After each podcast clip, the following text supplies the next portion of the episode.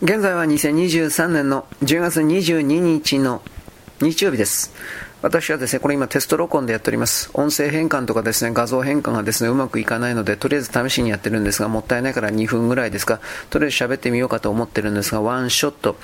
あの、熊が日本全国で出没しております。アーバンベアという言葉をあなたに伝えます。えっとね、都市があって、その近くに森というか、そういうものがある地域における、そんなところで隠れて生息しているクマたちなんですが、クマの世界の中ではこれらは外れ者というか、生存競争に敗れた弱い者たちが大体そういうところに住んでいます。本当に力の強い者はもっと山奥の餌のあるところにいます。ところがこのアーバンベアと称するようなクマの住んでいる山の中に本当に食べるものがないかというと、どうもそうではない。人間の世界に降りてきた方が楽ちんだから、人間の世界、庭などに植えてある柿の木とか栗の木とかを楽ちんに取れるということを知ってしまったこれら熊たちが人間を全く恐れなくなりそしてこれから状態的に常に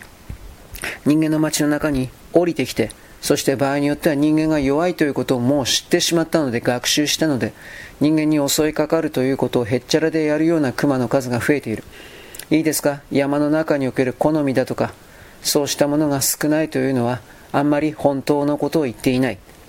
問題はこの熊たちが人間のことを恐れなくなってきているということ、人間の街に降りた方が楽ちんだということを学習し、そしてそれを次の世代に伝えつつあるという深刻な事態が起きているということ。だから、野生動物というのは本当に敵であり、そのことにおける対処をしなければ我々は滅ぼされてしまう端っこの方から、私はこれを訴えているのです。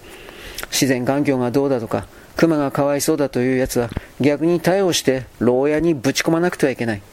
生きるというのは生存競争であり、それが本当に目に見える形で現れているということをあなたは知ってほしい。私はそれを勝手に伝えております。とかっこいいことを言ってみました。よろしく、ごきげんよう。